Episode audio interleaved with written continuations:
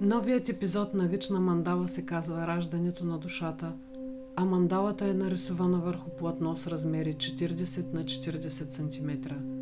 Темпера и акрил са използвани за изработката й.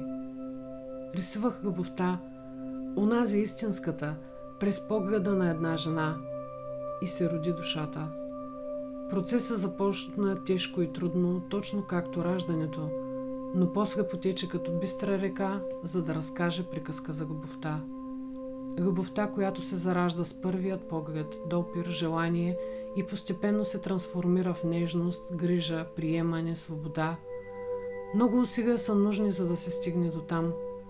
Да се мине над егоистичните желания и нужди, за да се издигне потока към сърцето, откъдето да се изгее и да захрани всичко около себе си, за да поникнат цветята на любовта.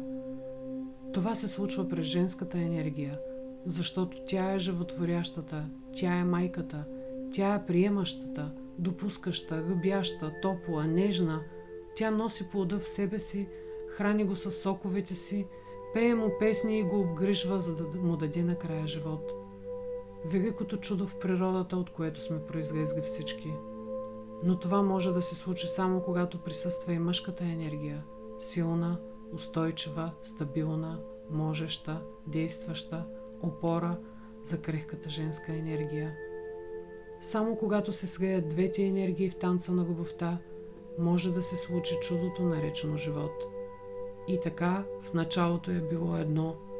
Една енергия, която е притежавала и двете начала в себе си, и женското и мъжкото, и се е разделила, за да се прояви новото.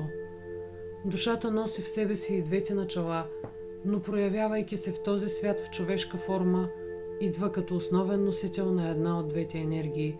Цял живот търси половинката си, за да се върне отново към едното, там, откъдето е дошла. Да преживее отново целостта си и да си спомни коя е.